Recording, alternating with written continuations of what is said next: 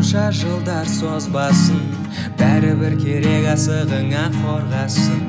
Неліктен жалғыз қаламын деп қорқасың бар ғой бар ғой сенің отбасың үйде ең әдемі көбелек. Қалдыруы мүмкін жүрегіңді өкпелеп айтқан шығар біреу өкпеңді көк төкпе деп бекер айна көрсе соткасын шығара беретін адамдарға или далада қар жауса соткасын шығара беретін адамдарға ресторан туалетіне суретке түсетіндерге дейді иә қар жауса инстаграмға сториске сала беретін как будто біздің үйде әйнек жоқ ше тек нет окна жоқ үйде как будто біз біз солсыз біле алмаймыз ше қар жауғанын ше анау ғой сегодня день прекрасный сегодня у нас снег. Дейтін бар еді правильно? Типа солар сториске салмаса біз желең шығып кетеміз ше жемпірмен ше байқамай жоқ еще анандай адамдарға короче машинасын жуып қояды ғой и келесі күні жаңбыр лай болатын болатын кезде машинасына мінбей там таксимен кетіп қалатын ондайлар да бар ма не? Бар екен. Мен оны білмеппін типа кеше ғана жүрдім бүгін лай лучше бля таксимен бара саламын еще андайларға ма? Мына машинаңды жумайсың десе нахуй ертең бір қайтадан бытить шығады деп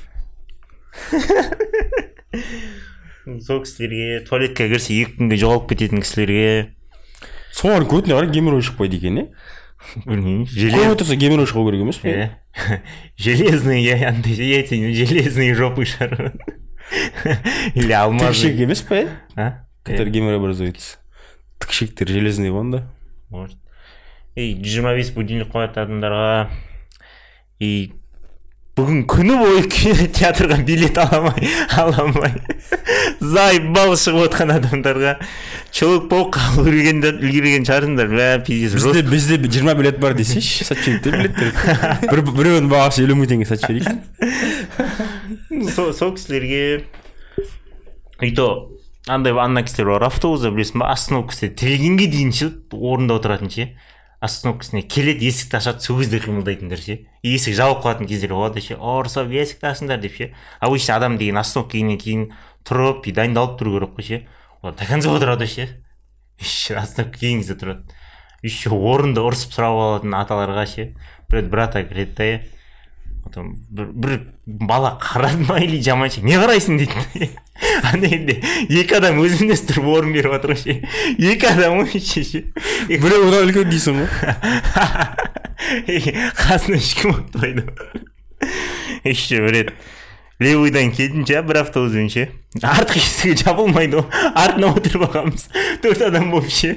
До конца жабылмайды. Қатиық жарсыңдар еще бір. Ана апалар ше закройте задний дверь закройте дейді водитель я сам не могу закрыть дейді қолмен көмектесіңдер жігіттер дейді. Біреулер былай былай тартты нихуя болмады короче до конца сөйтіп ашып кетті и конечный біреу жеткенде туралап алған шығар. Ну похуй на халяву жүретін жігіттер ғой сол кісілерге жалынды сәлем. Астарлы сөз ғой. Короче ну қалай періште деймін ба ангел деймін ба? Ну да нахуй ұсталар ұста- ұсталар бүгін отдыхта барады. Асхат бізге отдых берші деді ғой. Қалай ан- ангел деу керек андай более андай болу үшін. Ну типа аспанда жүреді анау мынау все дела ғой миф бойынша ше. И и ну бір ангел бір ангел бар екен короче ше. И жатыр да ну типа андай аспанда жатыр да екіншісі короче жерге түседі жоғары көтеріледі жерге түседі жоғары көтеріледі жерге түседі жоғары көтеріледі. Сөйтіп ары бері тыпырласып жүр да енді.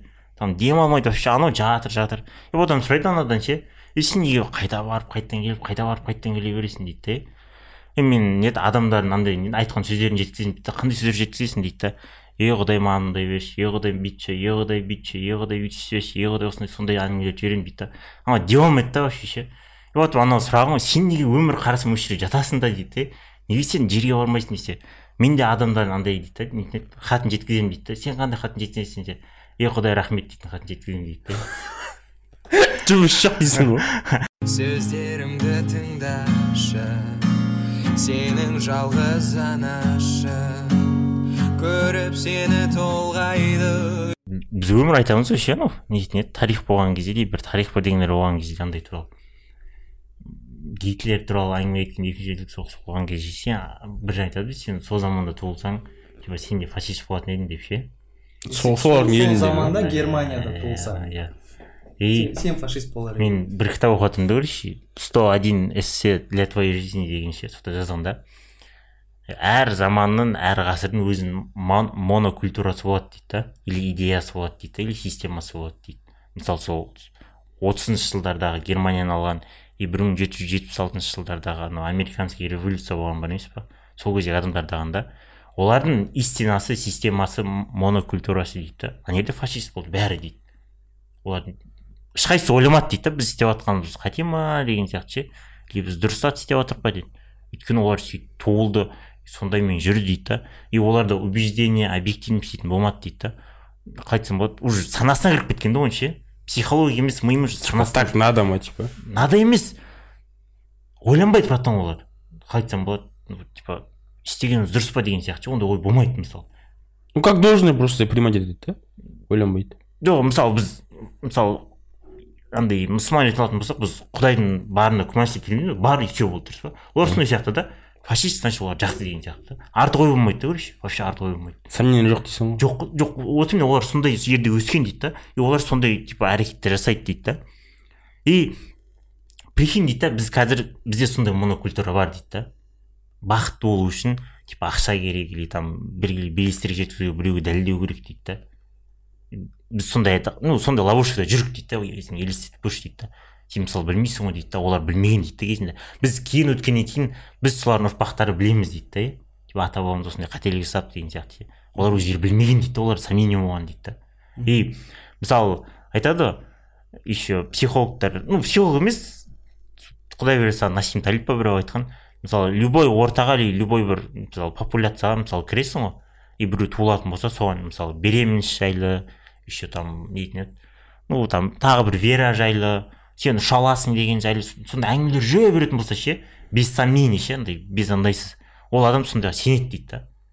Егер сен оған айтатын болсаң мысалы типа сен ұша алмайсың десең жоқ мен ұша аламын деп әңгіме айтады дейді мен типа жасым отызға келгенде мен ұшамын деген сияқты хуйлар айтады дейді да. Өйткені ол сонымен туылған сондай сана болған беріп тастаған дейді да.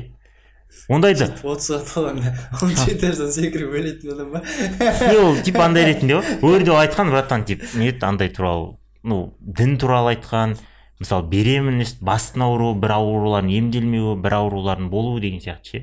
Ну простой пример ретінде медицинада плацебо бар ғой братан. Бар плацебо. Әшейін су береді да адамға. И сен болды дәрінің ішін жазылың дейді да ана жазылып кетеді. И мен дәрі іштім деген сияқты. С- өзін типа санасында оны сезіндіреді да өтірік дәрі бере салады. Су береді кәдімгі су. Не только су бывает таблетки витамина витамин. Да. Типа это вот нифиговое лекарство от рака дейді это уже самовнушение да? Но это работает? Да.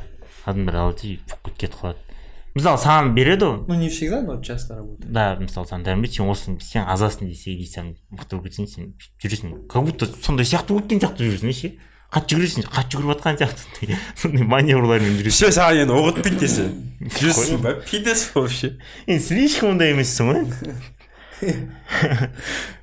тексеріп көрейін тексеріп көрейінші деп басына оқ атып қойып өліп кетсең ше А, недегідей ғой Э, я слышал там такой эксперимент был типа э, короче человека привязали ну вот не знаю где это наверное, может это в Германии было как раз именно вот когда там всякую херню же творили какие-то эксперименты над над людьми и типа э, брали чел- чел- человека привязывали и допустим там какой-нибудь кусок мяса поджигали типа жгли огнем и типа запах же исходит типа горит и типа они говорят вот сейчас тебя сжечь будем типа и э, к человеку, но они огнем не поджигают, а вот лед прикладывают, и в этом месте, где лед приложили, короче, у человека ожог, прикинь, от того, что вот само внушение, типа, фига себе типа он думает, что это огонь, короче. Прикинь. Настолько, типа, мозг человека сильный. ну мозг санасына беріп тастаған братан ол қалай айтсам болады? Ойланбай дейді. Істеп нәрсені жақсы ба деген сияқты. И сол бізге айтады мысалы біздің қазіргі монокультура сондай шығар деп ше? Өйткені біздіңгі монокультураның бірінші қателігі дейді да біздің бақытты бақытты болуымыз дейді да алда дейді короче. Біз осындай белестерді бағындырамыз өйстеміз сөйтеміз дейді да. Ал по факту дейді да сенің миың алда не болатынын айта алмайды дейді да. Сенің миың артта не болатын нәрселерден қорытындылады дейді да короче ойланады. И потом сонымен қорытындылап алда не болатынын айтады дейді да а вот сен артта болған нәрселерің сенің мұғалімің сенің ата анаң саған үйреткен нәрселер дейді да и сен соның бәрін қорытындылап типа болашақта мен өйстіп істесем жақсы боламын дейді да мықты боламын деген сияқты. А по факту сенің миың ондай способность жоқ дейді да егер сен ондай способность болатын болса бәрі бақытты болатын ғой дейді да бәрі болашақты андай не предсказать етіп жүретін еді ғой дейді да а бізде ондай жоқ дейді да. И тағы бір біреуі мысалы бізде бар ғой мысалы сен айттың ғой өткенде бақыт дейтін ну ну кезеңдер ғана болады деп ше. Момент Иә, момент деген сияқты ше. Айтады бақыт дейтін момент емес дейді. Мысалы сол үшін дейді да мысалы күлкі қуаныш наслаждение рахат алуды бақыт деп ойлаймыз да. Ал страх сондай ше. Больді наоборот бақытсыз деп ойлаймыз дейді да. Ну так так и есть. Жоқ енді тыңдасай. А вот сен мысалы бір тірлік или бірдеңе істейін деп жатрсың да мысалы сен балаң бар балаңа қорқасың мысалы сен. Мысалы көшеде или бір жерге беретін болсаң или бір шетелге жіберетін болсаң өліп кетпесінен кейін ұрлап кетпесінен кейін қорқасың ғой. Мхм. Значит сен балаң жақсы көріп қорқасың дұрыс па? Ну. Ал егер сен мысалы бақытсыз ретінде қалайтын болсаң безразличный болатын едің сен эмоция бөлінбейтін еді просто тупо «Е, бопты деген сияқты. Өлсең өлесің деген ше. Что-то не дошло. Не қарсы сенде страх бар ғой боль мысалы дұрыс па? Страх бопты бала емес. Компания ашып жатырық дейді мхм. Қорықпайсың ба сен мысалы компанияңа? Осындай болып қалады осындай ақшам төмендеп кетеді осындай конкурент шығыпты мықты. Олар өйстіп жасап жатыр екен сен қорықпайсың. Хорошо но этого же не назовешь счастье деп айта алмайсың ғой. Нет бұл жерде братан қалай айтып сен нетін еді істеп жатқан тірлігіңе көңіл бөліп жатрсың деген сөз көңіл бөліп жатрсың и сен оған қалай айтсам болады бар ынтаңды бөліп жатрсың деген сияқты да. Процесстен бақыт ал деп отырмын ба сонда процесс емес страх дейтін сен мысалы сен сенің ойыңша сен страх боль дейтін саған қорқыныш бақытсыздық деп ойлайсың ғой дейді да. В основном көп жерде ол ондай емес дейді. Егер сен бір нәрседен қорқатын болсаң ол саған керек нәрсе дейді. Сен саған керек болғаннан кейін саған мысалы қымбат зат болғаннан кейін қорқасың деген дейді. А вот саған ол қымбат зат болмаса нахуй. Керек а ол басында бақытсыздық емес но и бақыт емес деп тұр ғой ол ну екеуіне қатысты емес деп. Не- более бақытқа жақын нәрсе братан мысалы сен и в смысле бля біреу келіп сені амыңды шығарып жатса бля бақыттымын демейтін не сен прям бүйтіп тікелей түсірмейсің брат қара жаңалықтан естисің ғой сен? Мысалы египетте он адам қайтыс болыпты дейді. Дым болмайды сен да болыпты дейсің ғой дұрыс па? Ну. Безразличный сен оған деп. Ал сен таныс досың біреу өлсе ну кішкене андай боласың ғой. Өйткені сен тура ол туралы сен ойладың дұрыс па? Ол саған жақын болды деген сияқты. Саған қымбат адам болды ше? Түсінбейін жетті ма боль ну Иә, боль. боль. Енді осы больді қалай бақытсыздық емес деп айтасың? Сен жаңағы моментте бақытсыз боласың ғой. Жоқ бақытсыз сен бақытсыз боласың мен саған бой сен авторың қуатын біреусіз кейін Жоқ. кім аты? Жоқ мен саған айтып жатқаным ше? Адамдар мысалы көп жерде айтады да көп жерде мысалы боль страх дейтінді жаман деп көреді маған керек емес ол деп. Ол жаман нәрсе ондайға жылымау керек деп. Ол наоборот дейді. Саған керек нәрсе саған қымбат нәрсеге боль сондай болады дейді қымбат нәрселерге ғана. Түсініп отырсың ба? И сен мысалы қасында әйелің болатын болса әйеліңмен бірге бақыттысың ше? Бірақ сен бір жағынан қорқасың әйелің жоғалып қалған өліп қалған ба деп. Қорықпайтын емен тыңдасай е әйелің қайтыс болды да сен бақытты едің сразу бақытсыз болып қаласың. Көрдің ба бақыт пен андай страх дейтін пара пар жүретін. Ну теперь дошло. Вот ну, сол соны айтып жатыр сен. Сөздерімді тыңдашы сенің жалғыз анашы. Көріп сені толғайды. То есть мне если я правильно понял автор хочет нам сказать что боль и страх это не всегда несчастье. Иә я правильно понял его слова да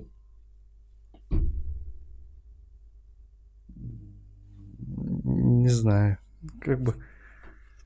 не ты- Страх, он, он или есть, или его, его нету, Нет. короче. жоқ Когда нету, ты можешь хуерить прям пиздец, когда ты уверен. не былай ғой бір А когда он есть, ты, ты должен его преодолеть сначала, этот страх. Потом только ты начнешь действовать. Ну, но во время этого процесса ты же не будешь чувствовать его нечасть- несчастным. Не сен бұл жерде только страхқа талып қалдыңдар боль да болады братан. Бұл жерде ше страх боль дегенде неме айтып жатыр ол мысалы болады? Ол жаңа айттым ғой сендерге бірінші? Адам болашақта болатын андай аламайды деп ше белгілей алмайды біле алмайды деп ше вот сен страх боль арқылы түсінесің дейді. Қасында ма әке шешең бар екенін сыйлау керек екенін бірге болу керек екенін көңіл бөлу керек екенін сол кезде более андай бақытты боласың дейді а сенде страх боль болмаса неравнодушный боласың дейді да и сен өлген кезде оларды сыйлай бастайсың дейді уже поздно дейді поздно Э? Короче, такой момент есть еще, который противоречит всем этим словам, да?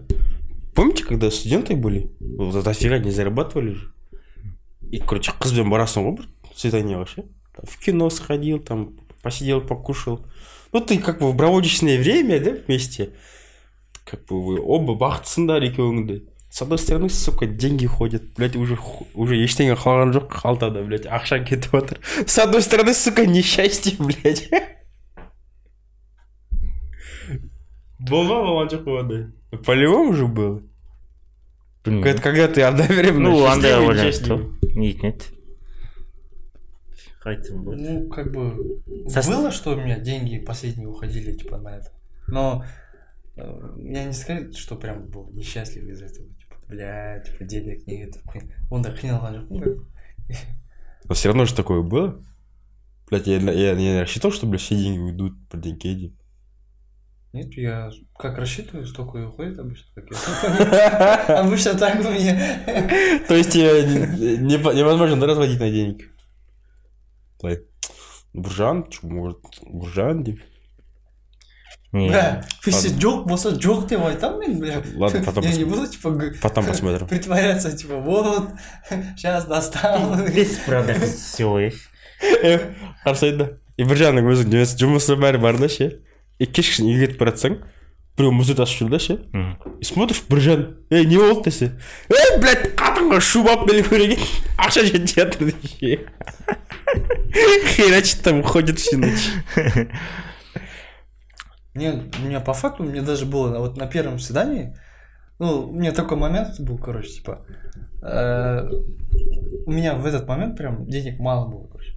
Я купил билет, попкорн, короче, и потом ну, с кино вышли же, типа, и что, пойдем еще где-нибудь посидим, типа, ну, девушка, типа, предлагает. Я говорю, go, но у меня денег нет, я говорю. Она говорит, ничего страшного, типа.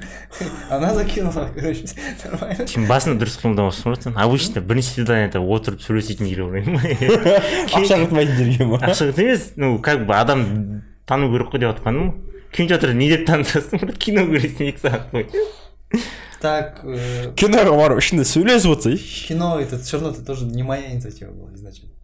Вообще инициатива не от меня шла. то есть она, все- она тебе все-таки раздела да Нет. ну согласись Бля, е так бүгін чолок болып шығыпты так Не, бүтін өткен жазып не- жібересің ше она просто предложила решение принимал сами это представляешь? ну, типа того, да. ана өшіп тұр ғой Она же меня не говорила, купи билет. там. Я просто сам пошел, купил, сам захотел. Сам захотел бөлі автордың айтып жатқан сөзі ше болашақпен емес қазіргімен өмір сүрейік деп жатыр ғой а вот қазіргімен өмір сүру үшін кішкене страх керек дейді да чтоб жаңағыдай қасында адамдар ну адамдармен жүргенің қасында адамдардың барын бағалау үшін ше сыйлау үшін ше ол үшін страх керек боль керек дейді да ал бізде страх боль сразу наотрез кесіп тастау керек дұрыс емес қате деп ойлайды да сен топас емессің ғой енді андайлар жаңағыдай сен андай қарайтын ну вообще по сути айтып жатқаның просто не безразличный болмау керек дейді. Егер де безразличный болатын болсаң онда сен ну ана адамға похуй іскенің бар дейді да. Кішкене страх боль болған жақсы. Өйткені сен кішкене страх боль арқылы қазірмен өмір сүресің дейді да. Мысалы қорқып жатрсың зато болашақта менен бәрі күшті болады деген сияқты иә болашақта никак ештеңе күшті болмайды дейді ол. Осы күйлі қалады анау проблема бітсе болашақта тағы проблемалар шығады дейді да. И сен болашақты болашақ жүргенде сексен келесің потом дух өлесің. Все бітті сонымен болашағың түсіндің ба? И сол айтып жатыр ғой осы монокультура может бізде сондай шығар деген сияқты ше. Ол кішкене былай ойланып көріңдерші деп ше. Может біз қате өмір сүріп жатқан шығармыз деген сияқты. И может біздің целдеріміз жаман шығар деген сияқты. Ну в основном мойындайық в основном біздің целіміз благополучный болу ғой а благополучный болу ақша мен байлыққа келіп тіреледі дұрыс па? В основном ше бүкіл әлемде осындай ғой по идее былай қарайтын болсаң. Да ну бүкіл әлем қазір типа осы ғасырдың монокультурасы сондай сияқты деп ойлаймын. Ну ол бір мысал ретінде айтқанда может шынымен дұрыс өмір сүріп жатқан шығар может қате шығар деген сияқты. Өйткені бұрынғы заманға қарайтын болсақ практика ретінде бар ғой, практика ретінде ше дәлел ретінде ше. Мысалы фашистер там революция болған кезде ше. Адамдар түбегейлі өйтіп ойламаған ғой мысалы біз жаман тірлік істеп жатырмық деген сияқты ше біздің ойымыз дұрыс деген сияқты біз де мысалы сөйтіп ойлап жүрген шығармыз біздің ойымыз дұрыс деген сияқты ше Нет. По пути в свою цель, да, чтобы достичь там какой-то успех, бірдеңе болу үшін, если ты будешь там делать плохие вещи, это так, осуждаемо, да? Если ты идешь правильно, по правильному пути, у тебя цель блин, ус- быть успешным, как ты можешь быть неправ? Не братан не прав емес бір бақыт туралы кетіп жатыр е біздің монокультурада типа дұрыс нәрсе біздің ата аналарымыз айтуы бойынша дұрыс бағыт оң бағыт. Короче диплом болу жақсы жұмысқа тұру жақсы ақша табу үйлену бала шағалы болу анау мынау сондай сондай да. Ну негізгі монокультура бойынша біздікі дейді да. Ну может ол шынымен рас керек нәрсе шығар дұрыс нәрсе шығар дейді да. Ол просто әшейін андай ретінде айтып жатыр ғой. Ну эссе ретінде ше кішкене ойлану деген ше. А вот фашистер не деп андай қыласың ал мысалы не деп ақтайсың оларды сен оларды өзің ақтаған жоқсың және де ана? Автордың өзі ақтап тастаған жоқ па олар оларды ақтаған жоқ олар наоборот қате ойлайды деп отыр. Олар өздері түсінбеген қате ойлаған. Кейін ұрпақтары түсінген. Вот осыны өзі олар ақтайды ғой. Они просто не понимали что делают. Они не понимали что они делают неправильно. Все эти два слова их как бы енді бізде жоқ айтып отыр братан. Енді бізде сол үшін сөйтіп жүру керекпіз ба деген сияқты солар сияқты. Өткен қатені қайтадан қайталау керекпіз ба деген сияқты. Ну мы же идем по другому пути. Нет сен прям андай не еді, адам өлтіру сондай ретінде көріп жатрсың иә потом ол айтып отыр саған жаңағыдай бақыт дейтінді қалай түсінеміз деген білмейсіз ба бізде бақыт дейтін не брат? Просто бақыт дейтін бізде не мысалы айтып сен бля тамақ жеу благополучный болу нюхой машина айдау андай мындай қылу деген сияқты ше. Может может айтып отыр ғой может ол дұрыс шығар может дұрыс зат шығар ол дұрыс зат. Бірақ біздің кішкене кезімізде бізді улап тастаған шығар деп жатыр и біз сөйтіп ойлаймыз сол дұрыс деп. Ол братан сто процент дұрыс деп жатқан жоқ ол просто эссе ретінде жазған и может сондай шығар деген сияқты оймен айтып жатыр да. Өйткені бұрында сондай болған дейді да. Қазір ондай болмауы не факт қой дейді да. Может быть сондай ғасырда жүрген шығармыз дейді да. Өткендегідей ғой ну не все взрослые несчастные деген сияқты братан егер де сен детский бір хуйнялар жасап жатсаң че за хуйня? деп андайлар қарайды деген сияқты. Саған қарсы ну это да с этим согласен. Бірақ мына қазірдің именно осы автордың именно осы несі бар ғой? Работасы бар ғой ше? Просто оған ақша керек болып ше бір ақшалар болады ғой ақша керек болған кезде камераға түсе салады бүйтіп ше? Бір бірдеңе бірдеңе ұстап қайту үшін ше. Сөйтіп жаза салған сияқты ше. Сөздерімді тыңдашы сенің жалғыз анашың көріп сені толғайды. Ну, типа, по его словам, точнее, по, по твоим словам, которые ты прочитал, да? Ты говоришь, что мы живем в таком мире, где монокультура это типа быть успешным. Ну, финан- живем, ну, финансово- может может живем То есть, то есть, то есть вы жи- мы живем в монокультуре, где счастье обозначает успешность в финансовом плане особенно, да? Мгм, мгм. По-другому же это же не может быть. вот көрдің ба братан фашистер қалай ойлаған кезінде Ай, бұл, бұл қазір біздің заманымызға ғана емес как появилось вот жеке жаңағы жекешелендіру деген нәрсе пайда бері ше әркімнің өз аты бол андай пайда болғаннан бері ше? Ол деген всегда уже имел ценность. Бар ғой братан бір кісілер қалай айтсам болады? Я знаю что есть там всякие эти монахи да которые так Нет, сидят нет, на горе нет, так нет, им ничего емес. не надо не ондай емес материальный. ондай емес кәдімгі достарымыздай аламыз прям бақыт братан. Особо қатты ақша керегі жоқ өзінің өмірінде бақыт. Но я не думаю что блядь сен ай сайын блядь квартирада тұратын болсаң до конца жизни ай сайын елу мың теңге төлейтін болсаң бақытты боласың деп сен ай сайын жоқ дегенде бір күн бақытсыз боласың. Нет брат елу мың емес айтып отыр ғой саған квартираң болсын сен деп жатыр сен онымен шектеліп қалмайсың ба братан вот именно. Сен үш бөлмелі квартирамен шектеліп қаласың ба ну может да. А? Ай қайдан брат. И сен қа- қалай айтсам болады бір камерамен шектеліп қаласың ба? 2014 жылғы 2000 не деп қанша 25 жыл жүріп жатыр да әперші маған көреміз жоқ а жоқ әперші маған көрейік давай. Давай давайте сынап көрейікші осыны а, тексеріп тексеріп көрейік көрейікші во имя науки а? жауап берсей просто жауабын білемін пока не знаю я. Вот брат а по сути не знаю сен значит братан тағы да қалайсың өйткені ол ну ты же сам говоришь шүкір шүкір деп тоже не- нельзя останавливаться. деп не сен братан басқа жаққа айтып жатрсың нет бұл жерде братан айтып жатыр ғой. Қалай айтсам болады. Біз өзіміз түсінбейміз деп братан өзіміз түсінбейміз деп. Мысалы сен айтып жатрсың бақыт дейтін бәрі ақшада андай мындай мындай деген сияқты ше. Неге бақыт сен қазір көрмейсің? Может сен жете алмайтын шығарсың ондайға? Көп ақша я ж алмайтын. такого не говорил жоқ может ондай көре алмайтын шығарсың ондай көп ондай Э, айналайын. Мен каждый вечер когда я ложусь спать когда я включаю порнуху я уже счастливый человек. Каждый вечер. не сен айтып жатрсың братан онда благополучие То, что у меня нет в данное время машины, своей квартиры, да, это как бы немного бесит, но не так, чтобы там каждый вечер терзает меня, да, такого нет. От этого такого несчастья у меня нет. жоқ онда сен неге дұрыс деп жатрсың типа благополучный болу братан сенде значит сен особо ондайды қолдамасаң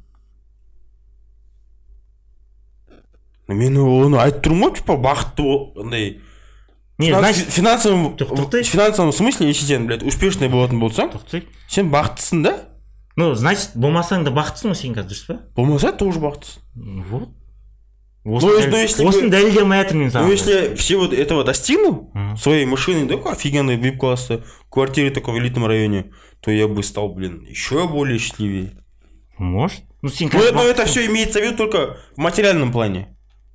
Түсініп Но отырмын счастье-то есть разные в материальном плане, в моральном, типа. иә ну сен қазір түсініп жатрсың мен бұны только біз үшеумізден айтып жатқан жоқпын ғой бүкіл адам бәрі сөйтіп ойлай ма?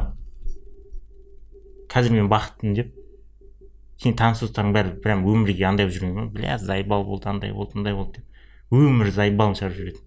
Ну, бір, бір бала бар. Ну, я ему всегда говорю. ну значит бар ондай адамдар дұрыс па? Бар. ол соны сондай адамдарға жеткізіп жатыр да брат. Че, про, ондай адамдар айтып жатыр ғой ше, типа, бля, мен үй жоқ, менде машина жоқ, я не успешный, блядь. Они ноют, но они при этом же ничего не, пред- не предпринимают. ну вот ол- Если бы они в- реально были бы из-за этого несчастные, да, то они бы что-то сделали бы для этого. енді- енді- Если енді- человек ничего не меняет, а просто ноет, то ходит так. «Э, э, э». Чему, наверное, после, не знаю. и вот енді марғұлан айтқан сөзі бар Ақша цель болмау керек дейді. Сен жасап жатқан тірлігің істеп жатқан тірлігің өзіңе қуаныш әкелу керек өзіңді жандыру керек дейді. Сол кезде ақша параллельно келеді дейді. Значит бірінші бақытты болу керек брат істеп жатқан тірлігің өзіңе ұнау керек. Вот сол кезде нормальный боласың. Ну вот значит по любому бақыт келіп тіреліп тұр ғой қазір бақытты болу Но я не думаю, что, блядь, порноактрисы все такие счастливые. білмеймін бай бай миллионер болып кеткендер де бар братан соны айтып жатырмын ғой. Вот. Өзіне ұнамайтын жұмыс істеп те баюға болады деп жатқаным ғой просто. Давайте я скажу историю. Давайте. Бүгін бір видео көрдім да. Анда актер бар қазақтың актері атын ұмытып қалдым соның видеосын көрдім да бір кісі ауылда жүріп сарайдың ішіне кіріп шыққан ба там бірдеңе болған. Сағатын жоғалтып алған ғой. Қол сағатын ше и балалар ойнап жүрген бес алты бала. Балалар шақырғанда короче ақша беремін сендерге? Сағатын тауып беріңдерші таппай жатырмын деген да бірге іздейікші деп. И сонымен анау да іздеген басқа ба- жаңағы бес алты бала бәрі келіп іздеген іздеген ғой. И сонымен ешкім таппаған ладно деп кетіп бара жатқан. Сонымен бір бала қайтадан жүгіріп келген да ше. Маған тағы бір шанс берші. Тауып беремін мен саған деген да сонымен ана бала кіріп кеткен сарайдың ішіне ше. И біраз уақыттан кейін қайтып шыққан да сағат тауып алдым міне деп ана кісі түсінбей қалған да е жаңа ақтарып шықтық қой біз шын бәріміз. Сен бір өзің қалай тауып алдың деп. Мен іздеген жоқпын деген да ол ше. Мен просто тыныштық сақтап отырдым только. Сағаттың тықылдаған дауысын естігім келді деген де. Мхм. И сағаттың тықылдаған дауысы по любому шығады ғой. Тыныштық болған кезде ше. Соны бүйтіп жаңағы дауысқа барып тауып алдым деген де ше. Ол іздемеген просто тыңдай білген да ше ол. Жаңағы сағаттың несін. И соны келтіріп тұр да ол кісі. Типа жан жағымызға қарайық дейді де. Көз алдымызда тұрған нәрсені көрмей жатқан шығармыз. Естіліп тұрған нәрсені естімей жатқан шығармыз. Ну вот. Мен не айтып жатырмын жаңағыдан сен жете салмайатсың жоқ сен несіне келіспей не бара жоқ кейбір андайларына мен де братан былаймын бірақ в общем былай былай алып қарайтын болсаң нормальный нәрсе ғой в общем былай алып қарайтын болсаң мысалы сен айтып жатрсың ой пой деп ше мысалы мен еще да бір кітап оқыватырмын как стать миллионером не как думает миллионер дейтін ше сода короче жазылған ну. Мысалы сен ойлайсың ғой любой проблема шыққан кезде или мысалы ақшаға байланысты бір проблемалар ше или ақшаны қалай көбейтемін деген оймен ше. Сен ол кезде короче миыңда ячейкалар болады. Мысалы дұрыс па? Адам ақылды болып туылмайды никак ше. Адам миы чисто болып туылады да. И сол ячейкалар сен ата анаң не айтады окружениеде не көресің не қылады сонымен толады ячейкалар да толады да. И сол ячейканың ішіне фундамент болады. Ғой сол фундаменттің үстіне сен білім алайсың короче. И сен ойланасың ғой типа мысалы мен ақшамды қалай көбейтемін деп ше. Сен сол кезде басқа ой ойламайсың сол фундаменттен аласың ойды братан ал ол фундаментті өзгерту өте қиын братан өйткені сен бала кезінен андай қылып келе сен ойлайсың типа мен бүйтіп қатты ойлансам бүйтіп ең ойлансам мен басқа малын табамын деп ше. Ана фундаментте сен кете алмайсың дейді. Мысалы төрт бұрышты андай комната ғой сол комнатадан шығып кете алмайсың дейді. Соның дәрежесінде ойланасың дейді да и типа сен жақсы идея шығарған сияқты боласың дейді. А бірақ сен самый тупой идея шығардың дейді. А сен өзіңде бір жақсы идея шығарған сен миың только сондай ғана береді дейді саған. Өйткені сен бұрыннан бері пацаннан бері көрген нәрселерің айтқан нәрселерің сонымен шектеледі дейді. А тышпайтын көтті қинама дегендей болды ғой. Спайтын көт емес жаңағыдай монокультура деген сол братан біз ойламаймыз дейді. Мысалы вообще ондай. Өйткені біздің ойымызға келмейді братан ондай дейді. Сенің ойың ондай келмейді братан никак фашистер сияқты фашистер ойланбаған братан олар. Біз жаман тірлік істеп жатырмық па деп. Олар тупо істей берген біздің істеп жатқанымыз жақсы деп. Истинаны короче жақсыны олар ше жақсыны. Жаман деп ойлағанда жаман жақсы деп ойлаған. Олар сол дұрыс деп ойлаған олар миына ешқандай келмеген братан біз дұрыс деп жатырмық кішкене ойланайық дейтін. Бізде де сондай шығар дейді братан. А ақшаға келген кезде ана как не как думает миллионер ол сөйтіп айтқан. Сен анау фундаментті қашан өзгертесің? Сол кезде ғана нормальный ақша табасың дейді фундаментті өзгертпей сен қанша кітап оқы қанша пахать ет қанша нихуя өзгермейсің дейді. Сол фундаменттің окружениесінде сондай ой шығарасың дейді. А саған ол ой бля мен нихуя ой таптым деп ойлайсың дейді. Сен самый тупой ой таптың дейді. А если адамның фундаменті нормальный фундамент болса ше нормальный фундамент болмайды дейді. Ол үшін сен батяң батяларың не окружение нормальный болу керек ондай әлемде никак невозможно. В смысле? Қалай? Мне кажется есть такие люди. Особенно э, Мысалы- дети которые живут в интернате. Жоқ успешный миллионер айтып жатрсың ба миллионер айтып жатқан ба олар өздері братан өзі ойланып соны өзгертіп қарап салыстырмалы түрде сөйтіп өзгерген адамдар. Олар да сондай болған. Жоқ есть же вот типа э, ребенок растет в семье в в богатой Мгм. и он у отца учится и перенимает его вот эти взгляды на деньги. И он да тоже то успешный. Мгм. ну вот такой же может быть. Трампты алайық сен трампты жинап жатрсың ғой ну мысалы да. Да. Трамптың әкесінде қанша ақша болды трампта қанша ақша болды у трампа больше он увеличил количество. вот. Ну. егер де ол әкесі сияқты ойланатын болса братан әкесінің тәрбиесімен қалатын болса сол дәрежеде қалатын еді. Ал оның атасында ақша. қанша ақша болды. Білмеймін. Может оның атасында ақша болмай әкесі на своей уровне блядь поднял эти деньги да. вот он сделал тысячу тенге и Трамп Дональд который и он такой же как свой отец и из этих денег из этих тысяч тенге он сделал 10 тысяч тенге. Ол ақшаны қалай істейді братан как, сделать так как сделал его отец наверное. Неге трамп братан бірінші орынға шығамайды форбстағы жаңағы не да? Предел да? Ну вот көрдің фундаменті оның сол жерде. А. И может ему просто не везет. не сказал братан. А я бы не сказал, что, блин, везение. Амазон, жаңағы Джефф Безос, Илон Маск только жаңағы не деп жаңағы еңбекпен ғана пахать етумен ғана деп там везение везде же бывает. Ну есть бірақ везение бүйтіп жатқан адамға ма деп бере салмайды ғой кішкене ету ну вот. Бірақ пахать ете берсең де везение болмаса тағы болмайды. Везение братан автоматически болады ғой пахать ететін просто мне не везет. Сен братан не пахаешь как они. Сөздерімді тыңдашы сенің жалғыз анашы. Көріп сені толғайды. Мысалы ретінде айтайын. Сен айтып жатрсың ғой мне не везет деп ше. Илон масктың рабочий графигін білесің ба сен? Сто часов в неделю? Сөйтіп жұмыс істеп жүрсің ба сен?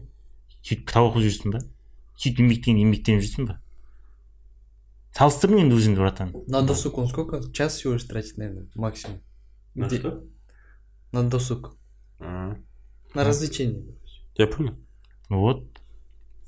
Значит сен братан везение саған қарайды да блять мынаған бармау керек дейді ғой келе жатқан кезде надо лобы қуады сізге кетеді нахуй деп жаға кетіп қалатын сияқты вот соның бәрі сол үшін айтып отырмын ол нетін еді біз түсінбейміз дейді да. Егер де сондай біз может жақсы монокультурада өмір сүріп жатқан шығармыз дейді.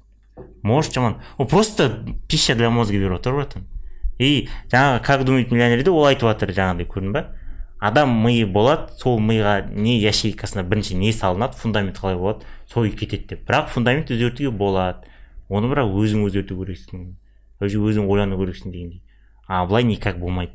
Өйткені пацан кезден де мысалы мен не папаға баратын базар жоқ кішкене не андай кездерде ну тоқсаныншы жылдары ешкім андай жағдай онша болмады. Папам ақша сұрайсың немен ақшаның суретін салам ба деп айтады маған.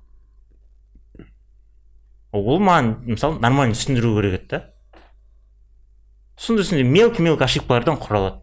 Или там мысалы мысалы там простой пример ретінде айтайын да біздің мысалы папалар ну ол ауылда өскен короче атам соғысқа соғысқа кеткен потом соғыстан кейін особо қатты өмір болмаған ештеңе болмаған ше. И, ну жестко экономдаған олар енді амал жоқ қой енді дұрыс па? Жұмыс жоқ ештеңе жоқ. Жестко экономдаған бизнес деген қаяқтан ондай ештеңе жоқ. И сол мысалы атасынан көрген дұрыс па папасынан? И сөйтіп өскен да и ол біздің папа да қазір сондай жестко экономдайды керек емес кезде де экономдайды ол маған да кеткен. Байқайтындар ол маған да кеткен. Мен оны братан қалай айтсам болады өзім кейбір кезде особо түсінбеймін да братан. Мен оны дұрыс деп ойлаймын. Дұрыс емес жерде мен дұрыс деп ойлаймын. Өйткені маған сөйтіп ол кетіп қалған братан. Батядан сөйтіп тәрбиесінен кетіп қалған. Менде де сол батядан келген. айтып отырмын ғой. Мысалы, мне батя все время говорит, говорит типа, вот, э, типа, на- единственное, на чем нельзя экономить, это вот на, на желудке, короче, типа. Я всегда нормально питаюсь, короче, из-за этого. Вот единственное, на чем я не экономлю, это вот на питании, например. А в финансовом плане я вообще полностью противоположен своего отца. ол да дұрыс емес дейді братан противоположный сақтан қай жағынан біреулер короче былай болады а оны кейін айтайын деп едім ата аналарында ақша жоқ короче бәрін Как это ты противоположный? жоқ тоқтай тоқтай бәрін үнемдейді ше типа андай мындай болады бала короче соны сөйтіп жүргеннен қиналады да жек көреді соны потом ата аналар айтады мен өскен кезде өйтіп өмір сүрмеймін деп. Мен ақшам барда бәрін жаратамын бәрін бүйтемін сөйтемін дейді да. Параллельно типа ата аналарына қарсы шығады да. Тупо қарсы шығады бірақ өзінің ойымен істеп жатқан жоқ просто страх ретінде кішкене кезінде сондай жоқшылық көрген. А оны істеп жүрген дұрыс емес по идее ол короче оптимальный болу керек. Қатты экономдамау керек қатты жаратпау керек нормальный өзіне керек деген. Сен типа дұрыс деп ойлап жатрсың ба? Ол да жаман братан. Я не говорю то, что бірақ мен сөйтіп істеймін. вот сен де дұрыс емес мен де дұрыс емес и тағы бір пример айтайын автоның кітабында жазылған әйелі короче ана ветчина бар емес па соны қуырып жатады да сковородкаға ше екі жағын кесіп тастайды короче ветчинаны ше и сковородкаға қуырады әйелінен сұраған не үшін кесесің деп бұны да жеуімізге болады деп білмеймін мамам сөйтіп істеген мамам маған сөйтіп үйреткен дейді ну түсінбеген и сол күні кешкен ну жаңағыдай әйелім мамасы келген сол кісіден сұраған. Сіз сізден сөйтіп үйреніпті сіз неге өйстіп істедіңіз деп ше. Ну мен мамам сөйтіп істеді мамам маған сөйтіп үйретті дейді. Сөйтіп олар қайтадан түсінбеген не бар еді апасынан сұраған звондап. Апасы айтқан менде сковородка кішкентай болған дейді. Түсіндің ба? Сен мені білгенсің ғой иә етті балықты тазалағанда жаңағы жіліктегенде қайтып істейтінінде иә. Отыз пайызын лақтырып жіберемін ғой. Вот вот сонымен тамақ нормально жегенменен просто біз үйде всегда тұғын да еттің ішінде етті бөлмейді ішінде кендір шандалары бәрі бірге жүреді и бір кусок бар жартысы күшті ет та жартысы онша емес дәмсіз ет та ше и мен жаңағы етті өзім сұрыптайтын болсам ше жіліктеп ше жаңағы дәмсіз етті алып тастаймын всегда лақтырып жіберемін жаңағы итке там.